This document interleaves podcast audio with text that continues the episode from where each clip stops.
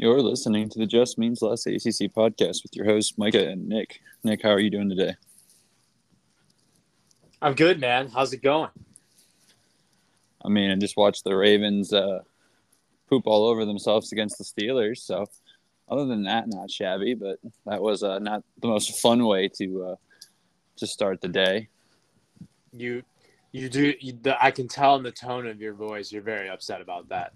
Well, I'm upset. Slash, I'm just very tired.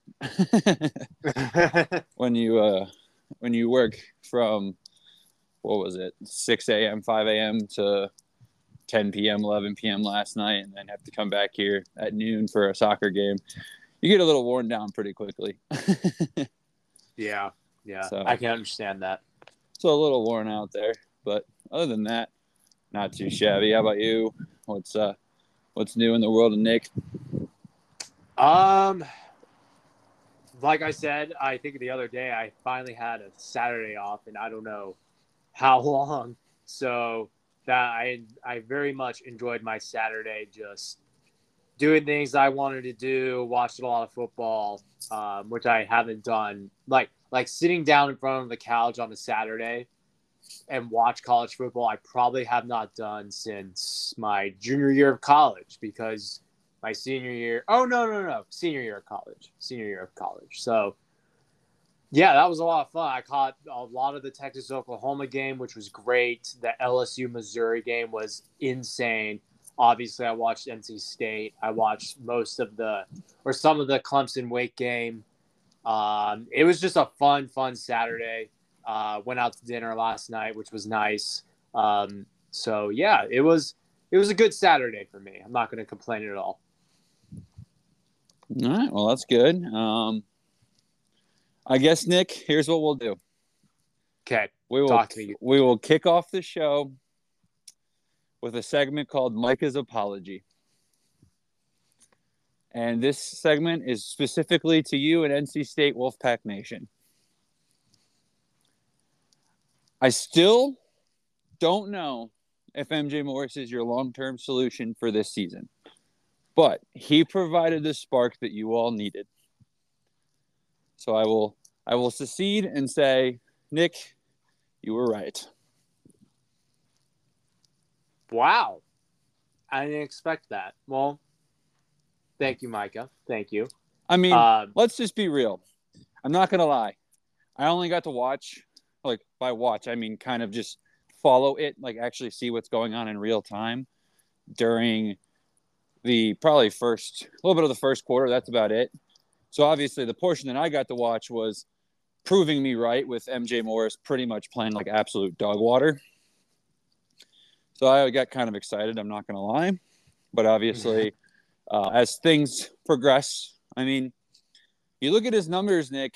It wasn't. It was better from a. The positives had a lot more positives, but he he, he threw more interceptions, or is it more than Brennan has thrown all season, or tied Brennan thrown in one game all season. I can't recall which one it was, but his passer rating wasn't great. Mm-hmm. So I guess I know. Obviously, this wasn't the first game on the docket. There are bigger games to talk about, um, but I want to get this out of the way first. We started the last show with it too, so it kind of makes sense. Explain to me what you saw in this game because, and I did not see I mean, I watched the condensed game later this morning, but I didn't watch any of it obviously live, minus the little bit of the beginning of it. I saw I saw the first touchdown live from Marshall. That's all I saw. So right. break it down for me because Marshall's a good football team. But my intern who watched most of it was an NC State guy told me that he walked away from it not feeling any better than he did a week ago. He doesn't feel worse, obviously, but he doesn't feel better. But he was also less pessimistic than you were. So, what did you see? How do you feel? Um, I feel pretty good. I think the spark was there. Um, but I'm not gonna say that. Well, MJ was a part of it. I will say that, but we finally, finally, finally started to run block and Michael Allen had a hell of a day, nine carries for 70 yards and a touchdown. Um, KC Concepcion had a great game too. He was actually looking like Deebo Samuel out there with the jet sweeps and the running game with him. Like it being a 49ers fan, I was like, oh my God, like I only see this with Deebo Samuel doing this kind of stuff. So that was really cool. Um, in a way, the offense kind of reminded me like when, when we had Tim Beck as our offensive coordinator, he would only pull out the big creative plays when we were behind the eight ball or we were starting to fall behind or we had to play catch up. Um, in a way, we kind of did that yesterday, but I would say it was 50 50. Like when we had a pretty good lead, we would still, you know, throw up like a very nice play. So that was really cool. Um, the defense, I will say 14 of Marshall's points was because NC State gave up two interceptions. One was a pick six, another one was like at our own 10. Um, so I won't blame it all on the defense giving up 41 points, but they did not have a good third quarter. Um, but Peyton Wilson's still a dog. And then with MJ, that he was the spark. He did struggle. Not only were some of those interceptions kind of bad, um, especially the last one, uh, but he was missing a couple guys down the field. So um, there is something to be worked on there, which I think he will, and I think he will improve on throughout the season. Uh, I will say, I think the first interception was kind of a 50-50 on MJ on the receiver. Like I'm in, I'm of a belief that if you can get your hands on it, you should be able to haul it in. And it wasn't like all the way like out of reach. Like I can't remember who the receiver was. No, but, but the ball was better thrown to the defensive back than the receiver. So as much as well, you want to say, like, got, yeah, did the, the, ball get deflected? I don't. Uh, that I don't know. I thought, see, because that's how it happened. I it it hit the receiver's hands, went up in the air a little bit, and then the the corner got it.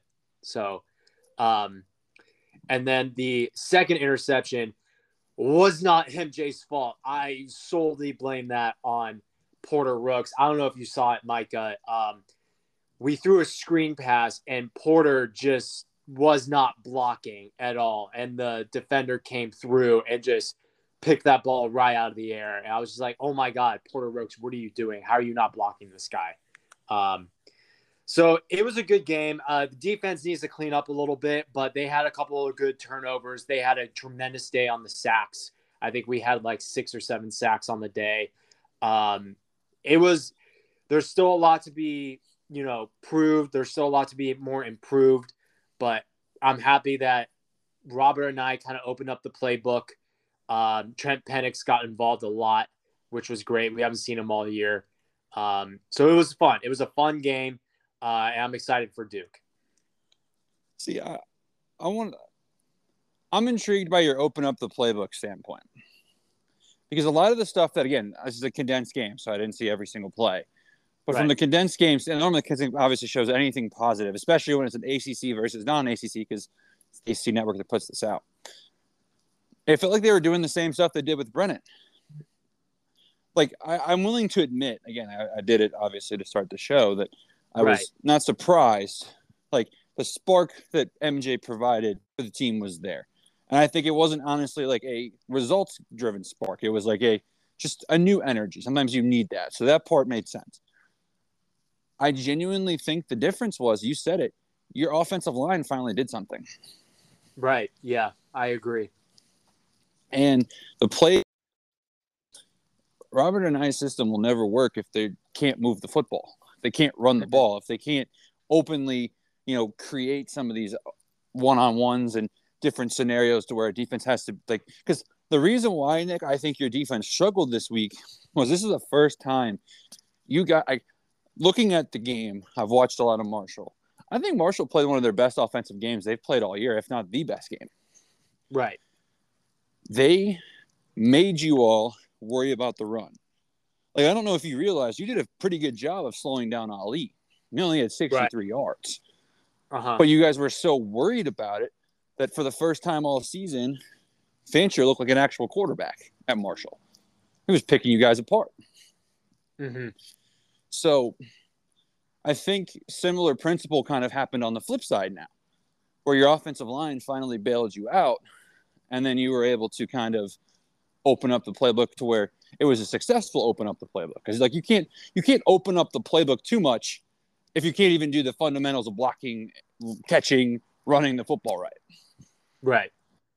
So i am curious if this can can carry over because i mean again it's one game sample. I'm not going to judge it but i would argue that mj morris played as bad as brennan had for most of the year. Again he had more time but like he wasn't he wasn't like he didn't do anything to me, Nick, based off what I saw from the condensed. And we went, yeah, this guy's clearly better than Brennan Armstrong. Again, the spark was needed. It's the right move. At the end of the day, there's what I'm saying is I don't think there's a difference between the two. And that's why when the argument that I was making with you was, well, why don't you just redshirt him and, and play with Brennan? I think that could still be an argument because I don't again I don't see a major upgrade one way or the other. So it'll be interesting because obviously the schedule from here I mean, next week at Duke, we'll see what Duke is after a bye. Um, we'll see. I mean, obviously, Riley Leonard's probably not playing, so this could be a, a, very winnable game for the Pack. But then obviously, Clemson looks. I don't even know what to make about Clemson. Miami obviously is well. we'll get to them in a minute, but I mean, nothing that happened yesterday makes me feel any better or worse than NC State. Does that does that seem fair? That yes, that that does seem fair. It, I think you hit it all. I think you hit the nail on the head. Um, I think MJ played probably as good as Brennan might have played. Um, I don't.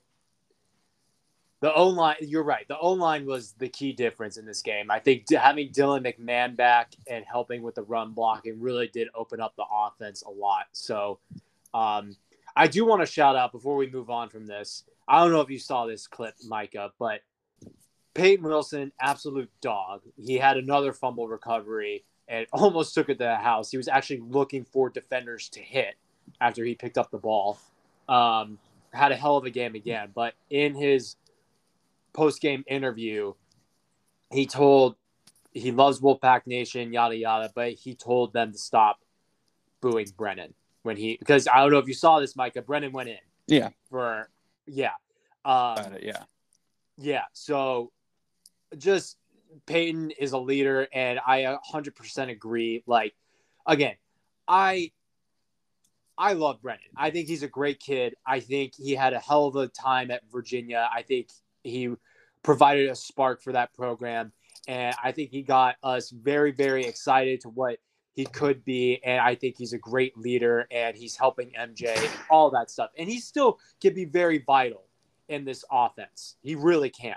Um, because, hey, if MJ gets hurt, God forbid he gets hurt, yeah, I want Brennan back in. Like, of course. Like, thank God he's still there, you know? So I tweeted out from our fifth quarter, my fifth quarter Wolfpack account that, like, we got to pull like a Trea Turner type of thing with the Phillies did because this guy doesn't deserve to get booed. Like, he, he came to this school to help us out and the very the very least we could do is cheer when he's out there. Now, may, uh, some Wolfpack fans on Twitter did say I thought maybe the booing was the play call. Um, putting Brennan out there like that was not fair. Uh, they Brennan kind of had to like run for his life as three thundering herd came right at him. Um, so some guy, some fans were saying, "Hey, I think we we all were just booing at the call, like putting Brennan in a bad spot." But we all need to cheer for this guy. Like next time he's in the game at Carter Finley Stadium, we need to cheer for this guy because he's just giving us his best. He's he wants to win.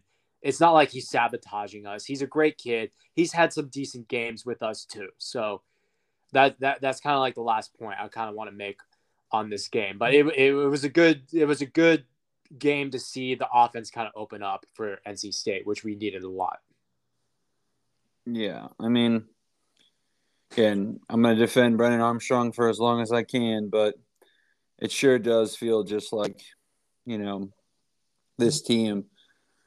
It took a step forward off on the offensive line, obviously getting getting getting a little bit more healthy back in that position. So I really don't think like again, I think this team could take positive steps forward. But I, again, call me crazy. I don't think MJ Morris is the reason that like there's an argument, Nick, that MJ Morris almost did the same thing Brennan Armstrong has done to you all season and almost cost you a game.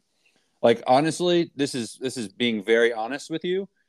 If MJ Morris did what he did yesterday against Louisville, you also lose that same game that you were upset about with Brennan.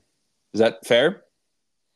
Because if he had this, if he had this performance against uh, Louisville, Louisville, yes, you would. Yeah, lose. I think that's fair. I think so. That's fair. So that's what made me upset was there was a lot of NC State fans, like you said, whether they blew, booed Brennan or not, or the play call, but they, they blamed Brennan and then praised MJ. And to be honest, no offense, Marshall's the third worst team you've played. Well, no, Marshall's better than Virginia, but they're not as good as Louisville, the one that was your breaking point game. And there's yeah. an argument that Virginia really isn't like like I honestly do believe Nick that if Virginia and Marshall lined up, that would be a competitive football game. I don't think Virginia wins, but at the same time, Marshall's not better than James Madison, Virginia had them to the rips. So right. who knows? But you know, again, like good for NC State, much needed win. Like you need that, you know, for your bowl eligibility hopes. Because looking at the rest of the schedule, I mean, it stinks because a lot of your your more difficult games are at home, and some of your more like like for example, Virginia Tech and Wake Forest. I would probably favor you if you were at home, but because you're on the road, so, like I think you're better than both, but there's nothing that makes you clearly better than both. And then obviously again, Duke, we don't know what to expect with Duke. That might be more of a winnable game now. But if that game was in Raleigh, I'd probably be more confident. I know you might say, "Oh, well, it's going to be a lot of NC State fans." Yeah, probably, but I think there's going to be a lot of Duke fans too. You know, I think Duke fans. There's at least enough commitment now from from the community of, of Duke fans to show up for football. So we'll see. But let's move on. Um, we'll go back on, get back kind of on pace with the uh, with the early games. We'll save the we'll save the best game. Well, maybe not the best game, but the most uh, talk last. But um, we'll go we'll go Boston College Army. Um, Castellanos is that guy. He's a dude. Honestly, yeah.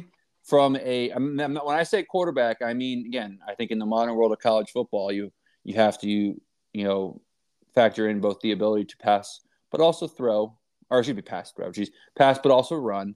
And again, your ability to just kind of rally your team. I mean, is Army world a world beating team? Absolutely not. I mean, they're they're now two and three. I mean, they Syracuse obviously took them pretty confidently, and they have a loss to ULM. Like, really, the only thing that Army's done that's super positive is beat UTSA.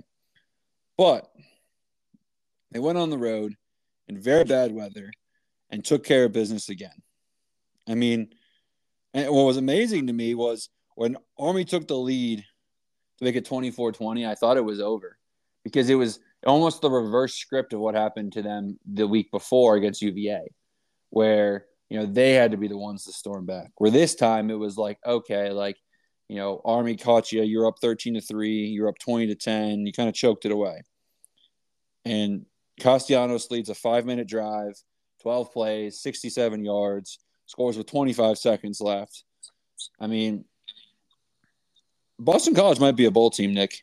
They're going into the bye now.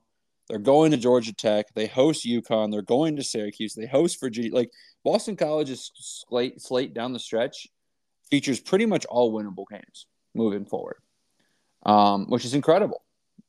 So, you know, at the end of the day, I mean, that was a huge win for Jeff Hafley. I mean, he's his seat's still going to be warm, but honestly, as long as he doesn't lose out, he's he'll, he'll be here next year. I really do believe that. Yeah, tough, tough win to get for Boston College. Um, that's not an easy place to play either. I mean, you even mentioned it with the weather. Like Army shows up, the cadets show up. Um, they're a tough team to stop. Like Army will be a pain in the side to any Power Five team. We've seen it with Wake. I mean, they were a pain to, I believe it was Oklahoma, like not too long ago, like a two, three seasons ago. Army's a good team, and you can't take them lightly. Um, and I loved, loved the game plan. Uh, basically, they kind of just did what Army kind of does: is run with the quarterback. It almost well, I don't think I didn't watch the game. I I watched the game-winning touchdown. I did tune in for that because I saw Boston College was driving down the field. Um, but it was almost like triple option S. They kind of like beat them at their own game, which was really impressive to see. Um, Castellanos is the future, I think, of Boston College. Uh, I hope he stays and there's no portal talk with him because uh, the future could be bright with him and Hafley if Hafley uh, seat decides or if he if his seat gets colder, um, we could see this being like a very nice kind of quarterback coach duo. And yeah, bowling's not out of the question right now. I mean, hell, they're on a two game winning streak. Uh, Georgia Tech, you know, we'll talk about them, but a beatable game. Uh, UConn's a winnable game. Virginia Tech, Syracuse. I mean, and Pitt. I mean, you know, I'm not saying I'm not picking Boston College like a definite loss in any of these games that they have remaining. Even the Miami game, because you you've been beating that drum all season. Like, I don't like Miami finishing off the season if they're really high up there, uh, and they go on the road to Boston College in the cold. Like, every single game I think here on out is winnable for Boston College. There's not a definite loss. Um, so I think you like that if you're a BC fan. I think times are looking pretty nice right now. Yeah, I mean, it's huge. I mean, I'm I'm really happy for them. Um, obviously, it makes me feel a bit better about that loss um, from the Virginia standpoint. But yeah, that was. I mean, I was pleasantly shocked when I saw that score. So that made me happy to see that last night. Um, we'll move on. Virginia, how about my boys? They finally got it done. How about your um, boys, man? They were I starting mean, to make me mad a little bit. They played like dog shit. Like they they were bad. Um, I mean, this team again. These these players are fighting. That's the one thing that like I, I I genuinely have not once. I don't think this year ever questioned the players. I know I haven't on this show. This team, the kids that are here want to be here. They are fighting every single day, you know, and that's why it's been so frustrating because it has felt like many times that the players have been failed by the coaching staff. And I mean, they dominated, dominated William and Mary in the second half. I mean, it was one of those things where it, I was very impressed because when, when William and Mary went up 13 to 3, like Nick, I don't know if you realize this. Every single William and Mary scoring drive was under 50 yards. The only time they truly moved the football to score was on a field goal to make it six to three because the other ones came from a punt that was blocked. I think it was blocked, right? It had to have been blocked. Um, but like it was a really awful punt, regardless if it wasn't blocked. Um, it was a negative three yard drive that again just gave him short field, but it wasn't blocked. I, I, I was mistaken, but and only a 23 yard drive off a short punt, a again very short 32 yard drive to make it six to three, and then from there on, I mean, the other scoring drive they had was a touchdown that took them quite literally four plays to go a total of four yards. like, and it came off of just a f- bad play by Virginia. They they fumbled the football, just straight up fumbled the football. Um, you know, it was a situation where Muskett got sacked, and, and, and I saw one of the most amazing hustle plays. Nick, you should try to go find this play. If, I find it on Twitter, I can send it to you because I know some Virginia fans were tweeting it out. But Muskett fumbled on after getting sacked. William and Mary picks it up. They return it because Virginia was driving at this point. Like they were at the William and Mary 39 yard line. They return it, and Perris, Perris Jones literally runs down the defensive lineman and tackles him at the four yard line. Does William and Mary still score a touchdown? Yes, they do. But that play summarizes what these kids at Virginia are still doing because when you're 0 and 5, playing stadium, dude, was empty as heck. Every picture I saw from people I knew that were there, that was not the worst crowd Virginia's had in a long time, but pretty daggone close. Um, and you know, they competed. They didn't quit. They stuck together as a team. I mean, seeing Perris Jones do something like that, granted he's a senior, but to fight like that, and then he had 134 yards as well running the football. He fought and fought and fought, and this team continued to battle. And what does that team do on the very next drive? They go 66 yards for a touchdown. What does the team do on their next drive? Go 45 yards, kick a field goal. What do they do on their last drive before the half? Oh, only go 48 yards and score a touchdown, going 80 yards after the defense comes up with a huge stop, causing a turnover when uh, William and Mary was driving after, again, another bad play um, by UVA. So, you know, again, this was just Virginia continued and continued and continued and continued to battle in this one.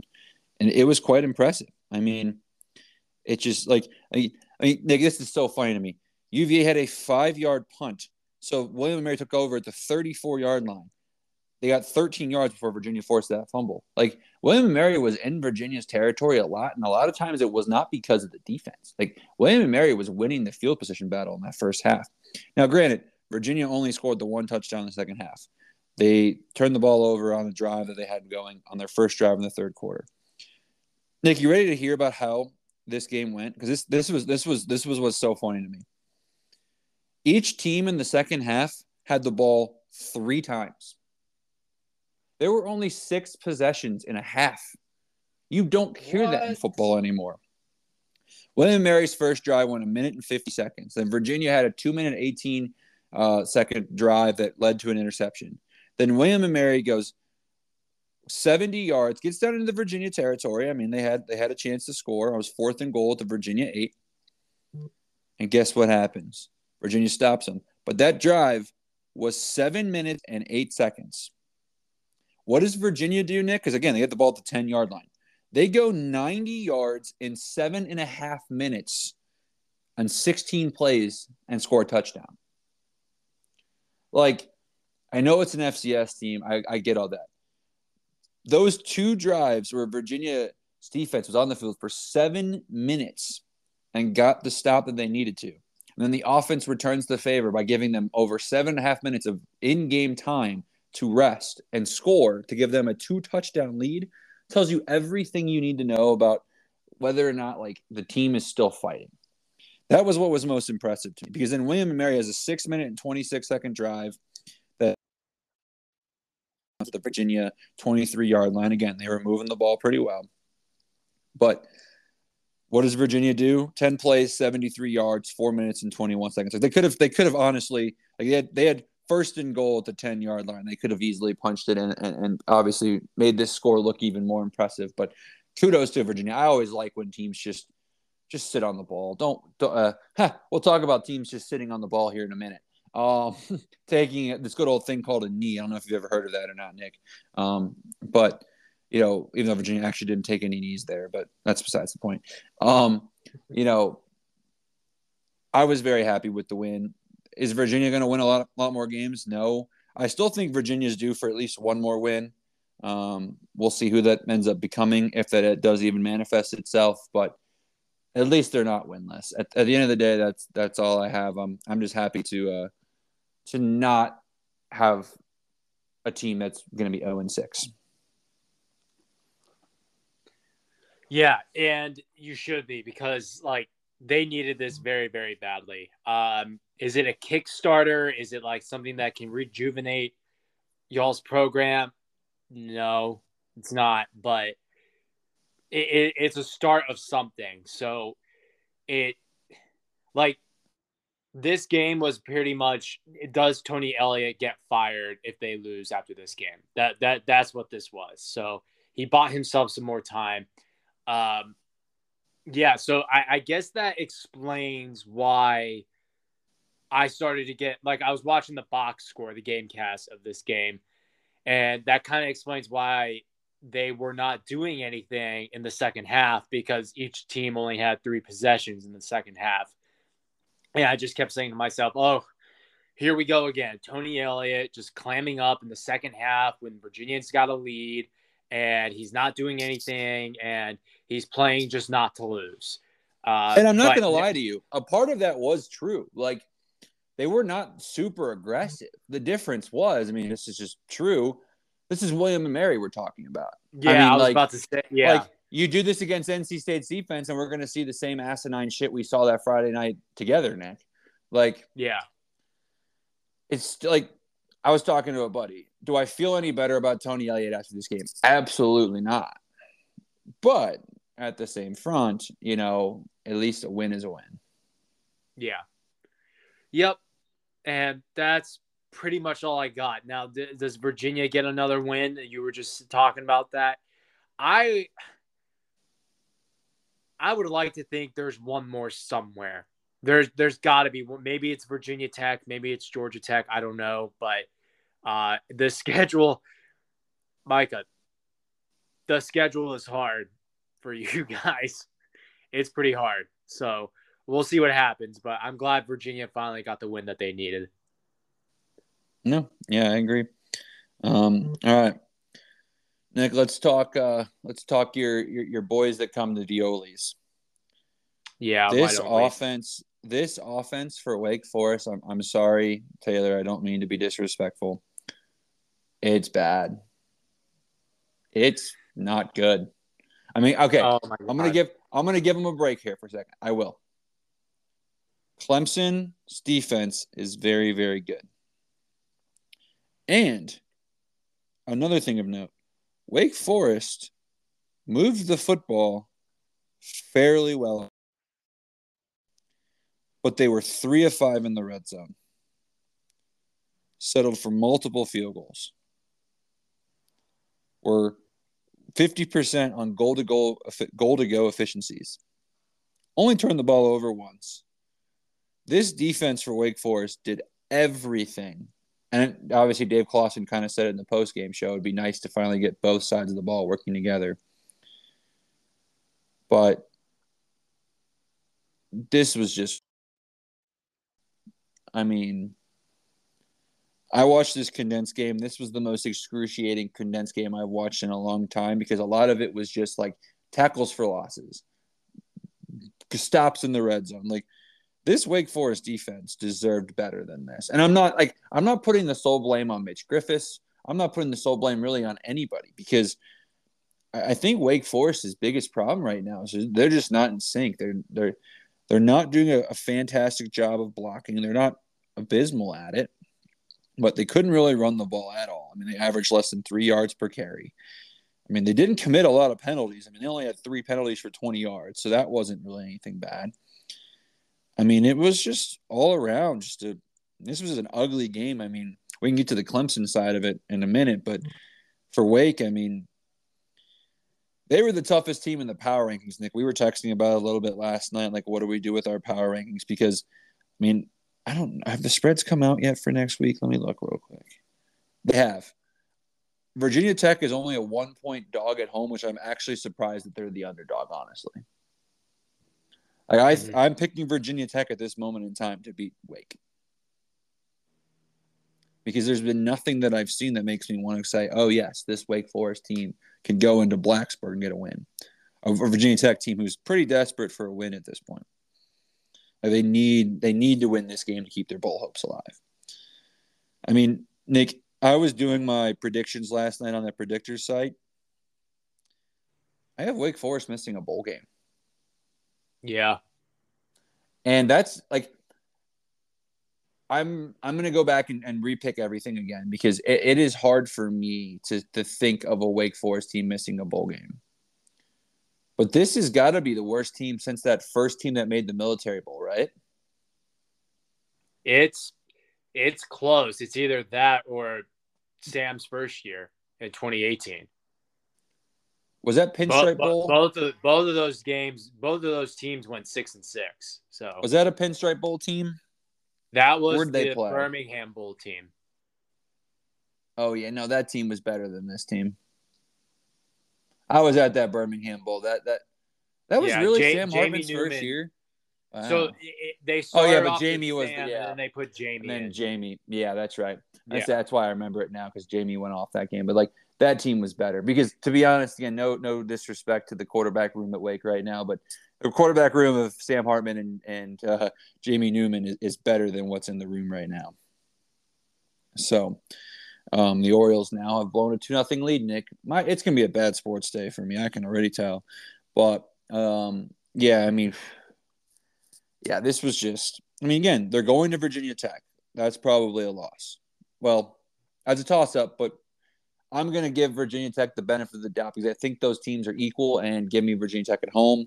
I like obviously it's not a night game, but it's a 3:30 game, so it'll be dark by the time you know the game's wrapping up. Pitt at home should be a win. Florida State at home is a loss. At Duke, Thursday night, maybe a win depending on how Duke you know responds, but with the fact that there's a chance that Riley Leonard might be back by then, plus just again factoring the, the, the portion of I think Duke's better than Wake, that's a loss. NC State at home. Right now, I have that as a win because it feels like whenever Wake hosts State, it's a win for like whoever's the home team feels like they're going to win the game. But at Notre Dame feels like a loss, and then at Syracuse, a place where Wake Forest does often struggle. That's I think that's, I think it's a loss. Like the fact that there is no guaranteed wins on the remainder of their schedule at all. I mean, even Pitt to me is not a guaranteed win because I mean I know that like I don't think the backup's better than what Phil Jurkovec was, but the fact that Phil Jurkovec, which by the way, Nick, we'll have to talk about at some point, moving to tight end. Um, you know, the fact that Phil Jurkovec is in this situation right now, where he's a tight end. I mean, we don't know what Pitt's going to be now that Phil Jurkovec's not the quarterback. So we can't right. even just say for sure that Pitt's not going to be better moving forward. So same with NC State. I mean, we saw MJ Morris provided a spark. We'll see if, if he takes a step forward in his performance I mean, he's going to make NC State better. So there are a lot of these winnable games. It's like those teams are making they're making strides and changes that make you go, maybe this team's going to get better. So it'll be interesting. I mean, I don't think Mitch is. I don't think it's just Mitch is the problem. I don't think going to Kern is the just the foregone solution. Maybe it is to get a spark going, but I mean, Wake Forest covered, and I mean the fact that they were a 21 point underdog when this closed is kind of insane to me. Like like good for Wake for covering, but it's almost frustrating because based off how like if I told you that Wake Forest held Clemson under 300 yards of total offense, held or sorry, no, they didn't hold on, held them under 350, but you know, held them in the red zone multiple times. Were you know more disciplined, no, like didn't have more turnovers, didn't have you know more penalties, things that have hurt them in the past. Pretty much equal possession time what would you have thought would have happened? Wake Forest would have been in this game. And then if I said, oh, by the way, Clemson only scored 17 points, don't you think you would have said, well, Wake probably won this game, right? Mm-hmm. But no, mm-hmm. they did it. I mean, this is for Clemson. I mean, I'm just going to try to pretend like this team was just, you know, exhausted and was ready for a bye and just didn't take Wake Forest very seriously. But, and they got Miami, they got a bye week before going to Miami. So they'll have to be awake. But, I'm not gonna lie, the the Clemson, like, and I was starting to build a lot of confidence in, like, oh, maybe Clemson should be ranked. Like, I don't feel very good about Clemson right now either. yeah. It. This game was very frustrating to watch, um, because Wake, the Wake defense gave them so many opportunities to score. I mean, the fumble at their own what five and they failed to score. Um, I hate to, you know, because I love this kid, Matthew Dennis, the kicker. He mi- he missed a couple of field goals. Um, maybe it was just one, but there there was opportunity there for Wake to score. Like Micah, watching this game, Wake should have been up at half. Wake honestly should have won this game. Um, and I know this is going to eat Clawson and you could tell how frustrated he was. Like, I, am hearing that I, I didn't see his reaction or anything, but this is probably the most irritated Dave Clawson has been in a long time with this team. Um, it, it's just a shame because they finally fixed the defense. And I did mention this to like a couple of the players this morning. Like we were just joking around. Like, like I was saying, y'all played great. Like it was awesome and they were like, "Yeah, it's just I wish we could get the offense going." And then I just said, "Yeah, like the defense is fixed, but uh, it's a shame what's going on with the offense. You know, like we've been waiting for two years, two years. That defense was not good. It took them almost the second to last game to finally have a turnover in a conference game last year.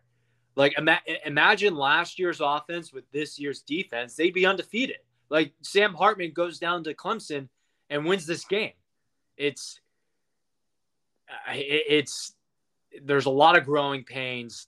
I don't. I'm. I agree with you. I still stand by this. Benching Mitch is not the answer. And I love Michael Kern. He's a great kid, but you got to let Mitch have these games. You got to let him struggle. You got to let him figure it out because that's the only way he's going to grow.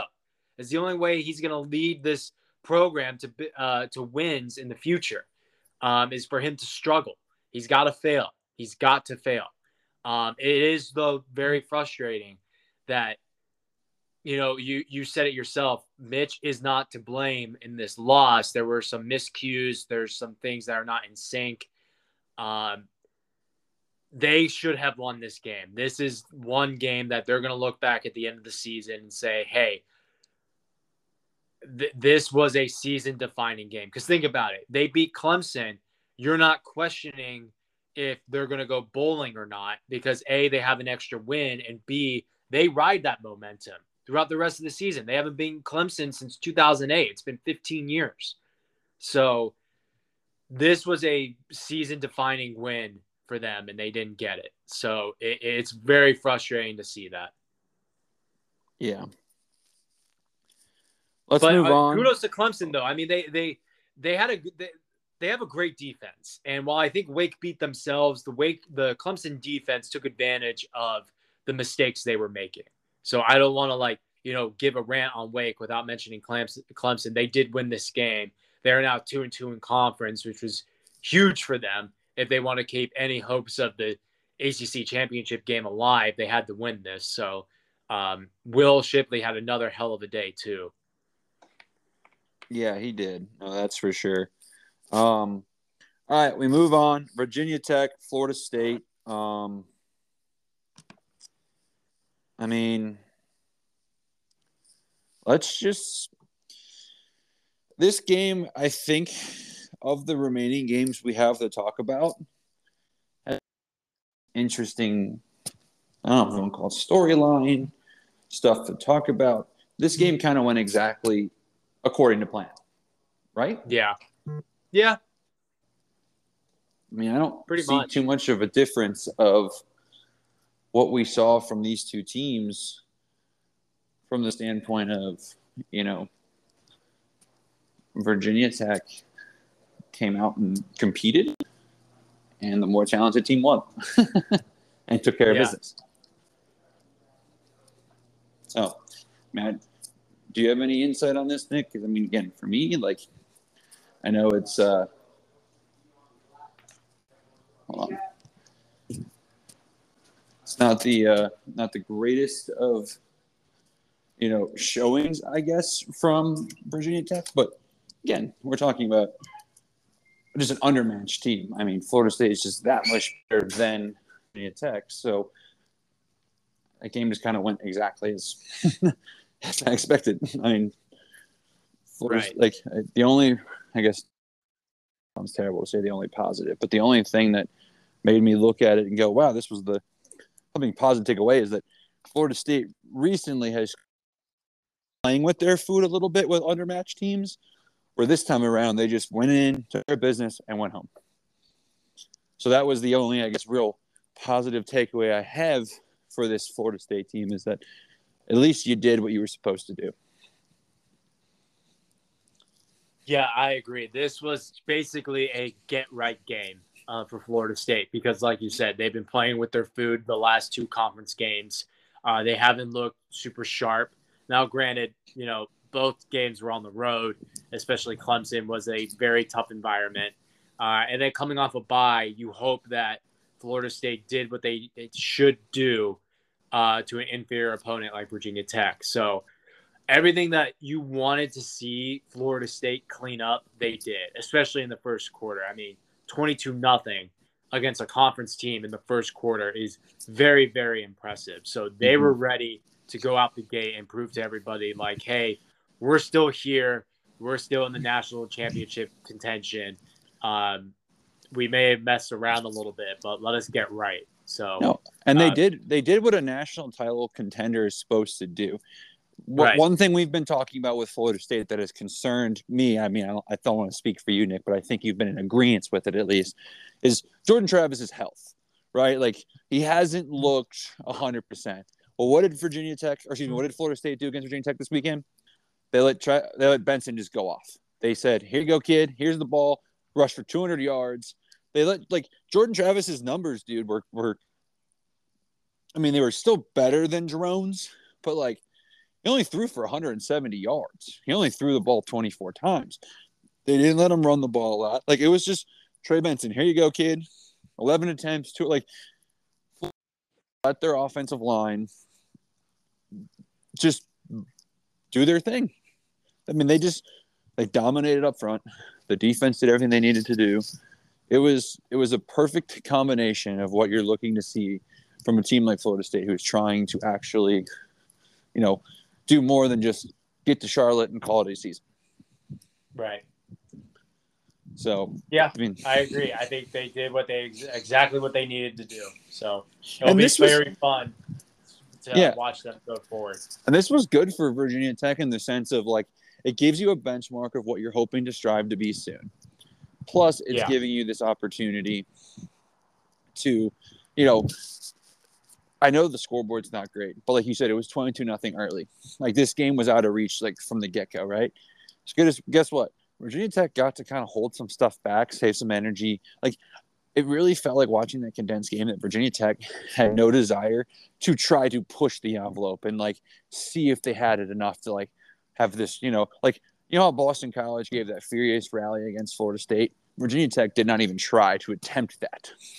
They were Right. very content with let's just work through our systems. Let's like let's almost use this as a measuring stick game. Let's not try to get cute and like, you know, see if we can beat them that way. Let's just purely take them on with the ability to just be our, be ourselves, which means going in. Like, like I kind of took it as Virginia Tech looked at the schedule and said, "We still got Virginia, we still got Boston College, we still got Wake Forest at home, we got Syracuse at home." Like I just named four games where I think Virginia Tech might be favored. um, that's guess what that gets them to six. And obviously, a bowl game for them would be huge. So that's where you know I kind of sit with that. So it's kind of all I got from that game. Yep, same, same. Okay. We move on. Chapel Hill, um, college game day probably would have ended up in Chapel Hill, or at least definitely considered it if uh, Miami didn't do what Miami did. I mean, goodness gracious.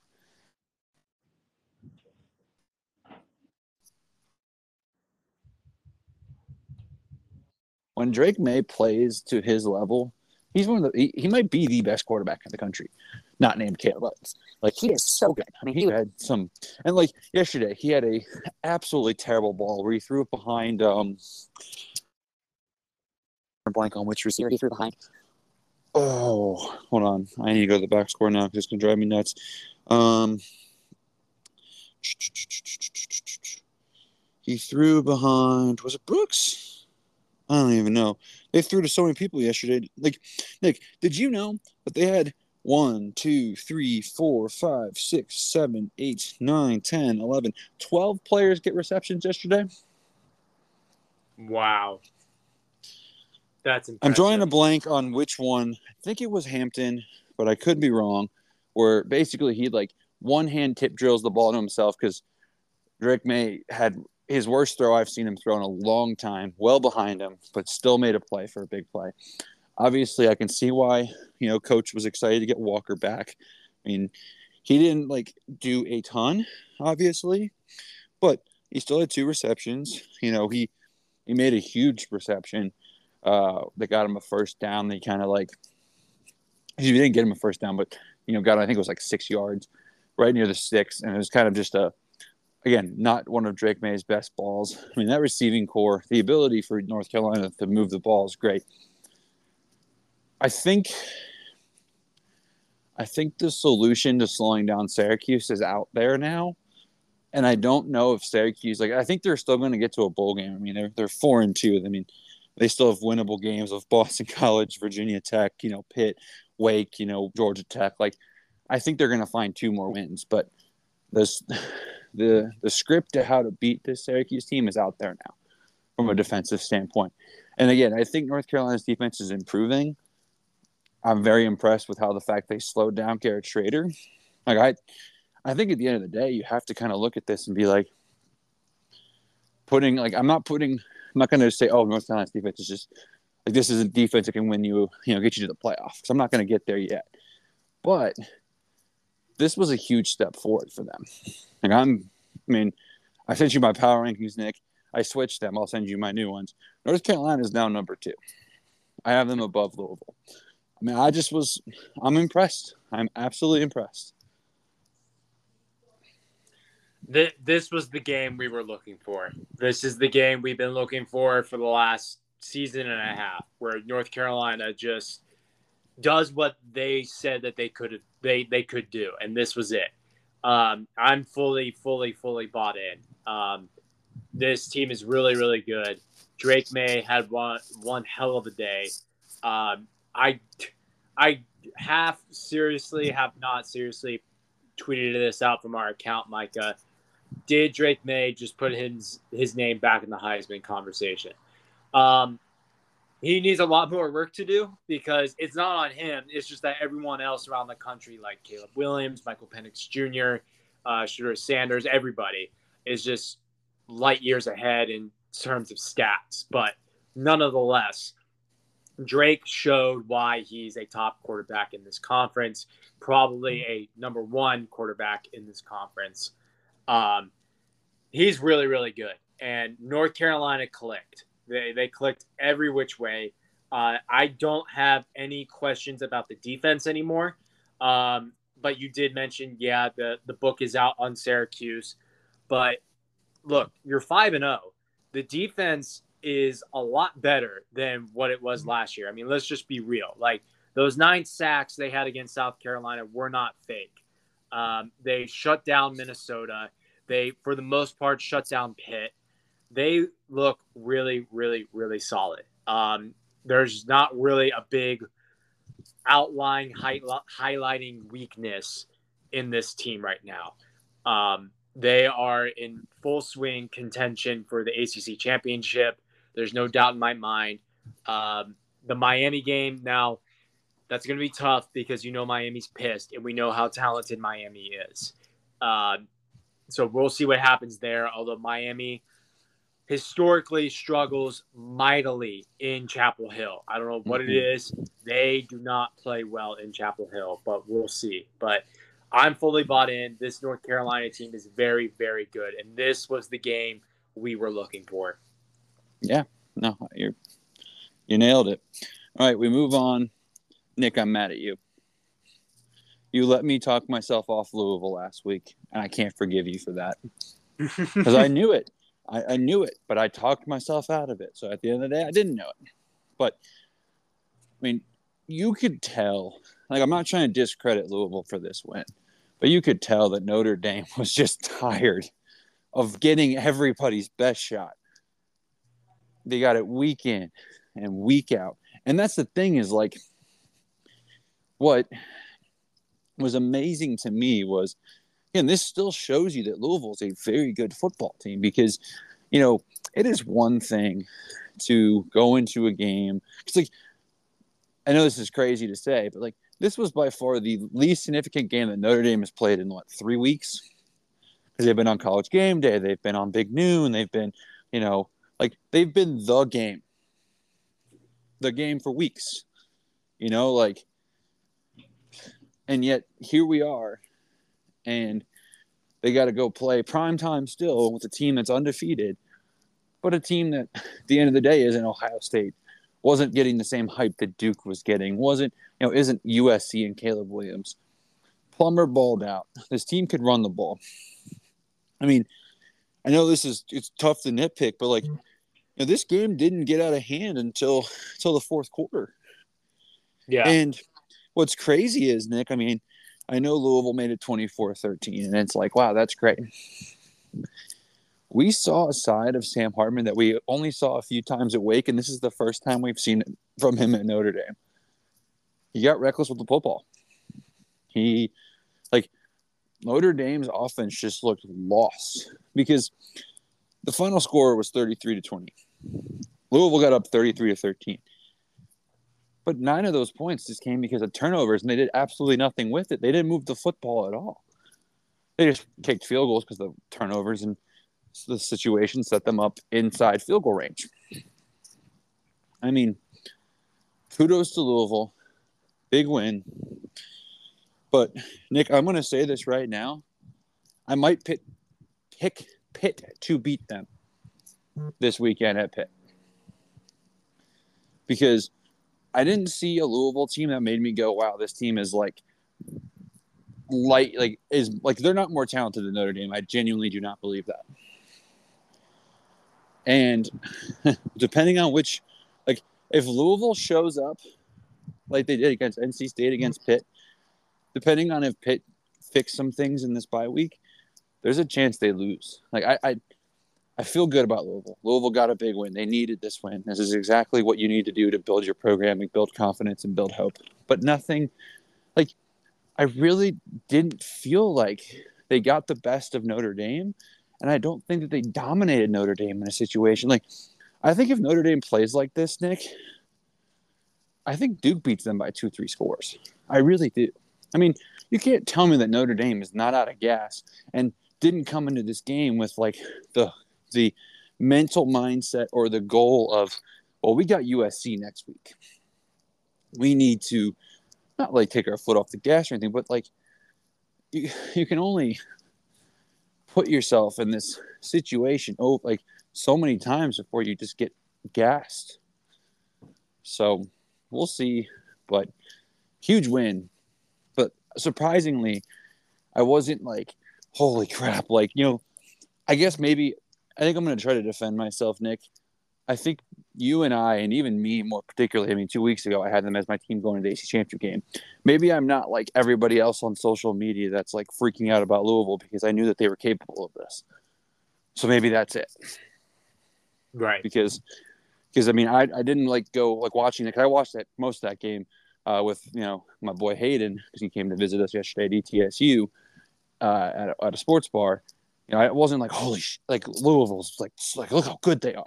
I was like, yeah, this is what this is the Louisville team that I thought, and they got they took advantage of the opportunities that Notre Dame presented them. So, at the end of the day, doing that is important, but it, it wasn't like I'm like, wow, Louisville's a playoff contender now because obviously they're they have to be considered as one because they're undefeated at this point in the season, but not not a single part of me thinks that Louisville's going to be contending for a playoff spot in a couple weeks this was this was impressive.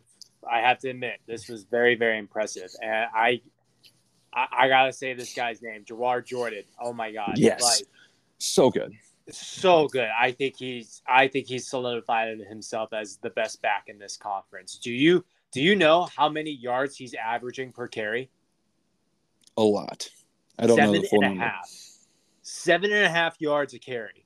He's got eight touchdowns and he's got 653 yards on the season. I mean, this kid is really, really, really good. And he is the reason why uh, they won. He broke away twice for two touchdowns um, and had 143 yards in this game. He is a special, special kid and is the reason why they won. Now, I know Sam had a bad game, but offensively, that's what made Louisville, you know, take strides in this. Nick, game. you want to know uh, you want to know a better stat before you, you keep going? You know who the second leading rusher is in the ACC behind him? I guarantee you, you cannot guess it unless you've looked at it. The second leading rusher in the conference. Yes. I bet it's Brennan Armstrong. It's Thomas Castellanos. Oh, oh yeah. I guess after yesterday, for sure, right? Yep. Yeah. He's got yeah, 500. Yeah, yeah. Like yes, I don't, I don't want to, I don't want to, to, to diminish what Juwan Jordan's doing, but just to be very transparent to our audience, the top 25 rushers in college football features a single ACC player. yeah, so it's not, not like no, we are not. no, we are not running that conference. but uh, and we have Will Shipley. yeah, right. Yeah. Um, no, this was extremely, extremely impressive. It, I like I came home from dinner last night and I texted you. I was like, "What the hell is going on in Louisville, Kentucky right now?" Uh, because this was not this was not the Louisville team I saw in Raleigh a week ago. Like that offense was slow. They had to they had to do everything in their power to try to score against NC State and NC State's offense really just helped them out in scoring last week and this they didn't even have to try. Like it was very very impressive. Um But but I will I- say, like Nick, you say that they didn't have to try. Notre Dame did a lot of the same stuff. They gifted them points. They They did. gift they gifted them 16 points. Like I know, like they obviously had to go out and take some of it, but they were gifted a lot too. And like to defend, you know, NC State and Louisville. But I, mean, I even said it last week on the preview. Like I genuinely think that Louisville saved some. Like they were looking ahead. They didn't take NC State as seriously. right. And at the end of the day, too, like, do I think NC State's defense is better than Notre Dame? Like, fully healthy, fully rested. They're probably equal or maybe leaning Notre Dame. But where we are currently in the season, like, NC State's defense is playing better ball today, and they were a week ago, than Notre Dame is. Just plain and simple. Mhm. Like, they're, they're, they're, they're out of juice. They just are. So, Yeah. again, like, that was, yeah, that was, you're right, though. Yeah, like you, Notre Dame, it, like you said earlier, they're getting everybody's best. And when you're Ohio State and an upstart Duke team and a Louisville team that's in the top 25 and and USC next week, and yeah, you're going to get everybody's best because you, you are the team that's like, oh, Sam Hartman, oh, we have our quarterback now. National championship hopes are here. Well, you got all these opponents that have also improved uh, in either way of the ball, and you're going to get their best. Um, I am with Louisville. It's tough because I agree with you. It's it's kind of surprising that they are six and zero, even with the schedule. Like, I guess I'm saying this because I saw them in person and I saw them like this team is not a five and zero team. They are they're not going to be in contention for the ACC. Like somebody that has a pulse on offense or somebody that you know has a very good defense is going to take advantage of this Louisville team. Um, and they proved everybody wrong yesterday. They simply did. And you would have to be crazy not to consider them in Charlotte come December. Like they are leading the pack right now. Um, it's them, it's Florida State, it's Duke and UNC. Like those are my top four to Charlotte at the moment. And they put them they, they did it. They put themselves in this spot. They are 3 and 0 in conference. They are ahead of everybody else. So you got to you got to talk about them. You just have to. And guess what? They're like what 14 now in the country. They moved up nine spots. That's huge. That is huge. Um, they got to continue to ride with this because it's not like the schedule is going to get any harder because it really isn't. Like they have Miami, but I mean, come on, let's be real. Pitt, Duke is going to be tough, but Virginia Tech, Virginia, uh, Kentucky has been a struggle for them down the road. Now I know that's not ACC play, but you know, we'll see. It's it is something. This is the this is the game where people started talking about Louisville seriously. You know how excited I am, Nick, for nine to be. I will be in attendance for nine and zero Louisville, ho- potentially hosting a one and eight Virginia team on a Thursday night, the week before they go to Miami, and Virginia shocks the world on national television. But no, anyways, no, that was uh, you know, that was again. At the end of the day, man, like I, it's not that I have anything negative to say about this Louisville win. I just I had this expectation they could do it, and they did exactly like the game went exactly how I could see it happening. I don't think Louisville overexceeded any of my expectations, and I don't think Notre Dame underperformed. Like it just was, it was a very, very well-rounded win, and be awake next week for Pitt because that's the thing right now.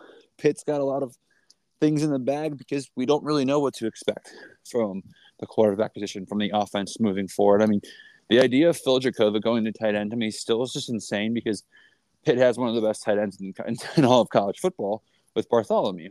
So, like, is he going to be like a second tight end? So you have options, and then you kind of have the threat of, well, like, what if they use him for some, you know, trick plays or whatever? But Anyways, huge win. We transition over to a team, Nick, who's our listeners are probably losing their mind right now on on you, Nick. You want to know why? Why? Because you, you, I know you said top four, so you saved yourself there. But you know who else has an argument for Charlotte?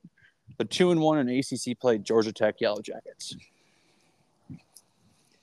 Uh huh. Yeah. And then I'm going to kill that dream right now because Georgia Tech fans, take your victory lap all you want. You did not deserve to win that football game. but they'll take it. They'll take it. They'll take it. Nothing that happened yesterday makes me think that Georgia Tech's just magically still a bowl team. That Georgia Tech's magically better. Nick, did you did you deep dive this box score at all? Uh, a little bit. When I woke up this morning, I kind of looked at it a little more. But go ahead and say what you need to say about it. Miami outgained them by 202 yards. Yeah. They made appearances in the red zone four times. I am sorry to tell you this, Georgia Tech, but when you have a plus two turnover margin and commit not half amount of penalties, but for penalty yardage, less penalty yardage than a team like this. Like, kudos all you want. They like at the end of the day, they did what they did to, t- to, to get the win. They made they stepped up, dude. I don't know if this is true, Nick. I don't know if you've seen what's floating on social media, but there's a lot of people saying that Miami was trying to impress recruits by like, you know, hitting the big plays and coming out with like all this flashy stuff. And that wouldn't surprise me because they could have easily done what BG did. Pound the like Miami could have just ran it down these guys' throats. And like that was the thing. That was the only defensible thing that I will give Mario Cristobal. At the end of the day, you take the knee, right? Like you have to take the knee. Like, come on, take the damn knee. But they have the ability to pound the rock. I mean, for goodness sakes, they were picking up a first down on that play. they yeah. they they did too much. They tried like that was just terrible game management. I am just at the end of the game, just in general. I mean, we were watching this game at the bar, the first half at least. Obviously, Hayden's a Miami fan, and every time Miami had something going, turnover, dumb play call, dumb penalty, like I'm going to say this right now, Nick, because I think it's funny that people are like laughing at Miami. And I know like it's going to be hard to respond. I doubt there's, I mean, I didn't think this was a playoff team to begin with. This team might go to Chapel Hill and get the win. This team, like, considering like how many controversial, not controversial, critical mistakes this team made from penalties to turnovers to quite literally not taking a fucking knee when you had the game secured. They dominated this team. If they go back and play this game again, literally, you just take the knee, you win the game. But if yeah. you run this game back and don't commit half the mistakes that they do, Georgia Tech, you're losing by three to four scores. Like Miami left 20 points off the board. Easy, easy 20 points off the board. That's what now 37 to I mean, obviously the last touchdown probably doesn't even happen. 37 to 14. I mean, and what makes me mad is everyone's like, how can Miami's defense give up that touchdown? Can you blame those like if you're a Miami defensive back or you're a Miami defensive player in general, you cannot tell me because Nick, I'm just glad that I was too lazy to switch it over like I'm a big fan of like I like seeing like the the coach's handshake after the game because sometimes you can get some good stuff from that. And I didn't see like there wasn't a game I was like, oh, I got to switch over to right now because I I was going to switch over. I was because if you're a Miami player, right, and even just the Joe Schmoes of the world, you see that situation, and what are you going to do in your own head, Nick? You're going to check out. Game's over. Like you cannot tell me that some of these players for Miami were not looking at like Okay, so which club we going to tonight after the game? And can you blame them? No. And then they got to go out and get a team like Georgia Tech who got whole new life. And we've talked about when Haynes King steps up, he is so good. I mean, that was the perfect storm. Like, I'm not going to say that Miami knew what they signed up for, but we knew that Mario Cristobal is not a good, not a good. He's not a good game manager. He is a recruiter. He is not a game manager coach. This is the deal with the devil you made, Miami. And I'm not gonna lie, if I'm a Miami fan, this sucks. But it might not be the worst thing that's happened. That, or it might be the worst thing that happens to them because I would rather this happen now than later. So that's besides the point. So you have to ignore some of this background noise. I'm walking at work, and uh, we just got out of our game day stuff for football. This is the the travel day, so get gear coming in. But no, I mean that was just, I mean that was asinine. Just absolutely like, oh my god. And you know what? The ACC could have had a really good day if Miami had just won and with the Louisville upset. Like, on, on, on, unbelievable, unbelievable. Um, I don't know, man. I, I, I will give some credit to Georgia Tech, and like I love our Georgia Tech followers. They're the best. I think they're the like one of like the best fan bases that interacts with us in terms of numbers of people that follow us. Um, they, you got to give it to Brent Key, man. I mean, as much as like Miami left points on the table, Georgia Tech took advantage of it, and this is Brent Key's third ranked road win, which is unreal, unreal. I, I think just now he is, I think in a calendar year, has had a full season so far with these guys. Maybe I'm a week or two shy, but that's impressive. Um, he has beaten teams on the road ranked in the top 25, which you don't really hear about, especially with what was an interim head coach. Um, I got to give it to Haynes King too. I mean, to strap up and you know do what he did when Georgia Tech got the ball back was awesome. Was absolutely awesome. He led them down the field, and before you know it, there's one second left, and Georgia Tech has the lead. Um, absolutely nuts. Just, uh, we, we were joking about it this week, Micah. We literally said after Georgia Tech lost to Bowling Green, people were debating online this will either be the most Georgia Tech win ever or the most Miami loss ever. This was, to me, this was the most Miami loss ever. Like, just kneel the ball, kneel the ball. I don't, I, I, I don't know what was going through Mario's head. I, Thirty seconds left, no timeouts. You're deep into Georgia Tech territory. You don't need to do anything. I just an absolute fuck up. That's what this was. It was an absolute fuck up. The play, like, even if I, I, I we never really, like you said it, never really considered Miami a playoff team, even after the 4 0 start, even after being Texas A&M. Uh, like, let's just see how they do. Let's see if they can get to Charlotte first. The Charlotte hopes are kind of in jeopardy because guess what? You've got four other teams still undefeated in conference. Um, you have to go on the road to North Carolina next, where you struggle. It's anything that could have gone wrong for Miami this week absolutely did, and yeah. you you got you just you have to blame it on Mario Cristobal. Like this was his loss. Now Miami obviously could have played better. There's no doubt about it, but Georgia Tech isn't a slouch. And as much as we joked about how they took two steps back last week, we knew that that Wake Forest road win wasn't a fluke. Like they went on the road and beat Dave Clawson. You don't really do that if you're a new coach. You don't. Um, and we knew that they had it in them, and they took advantage of it. And they're not a bad team. They are a good, good team. And now the bowling hopes are back on track for Georgia Tech. Like anything's possible at this point. So just an ultimate screw up by Mario Cristobal. Miami had it all, all but one. All but one. No, you're.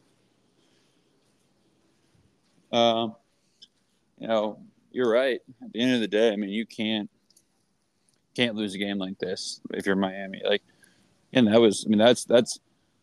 I, I, Georgia Tech fans can say what they want because they gave themselves a chance, but they didn't win that football game. Like, yeah, they made the play at the end of the day, but I mean, that was just, that was just boneheaded.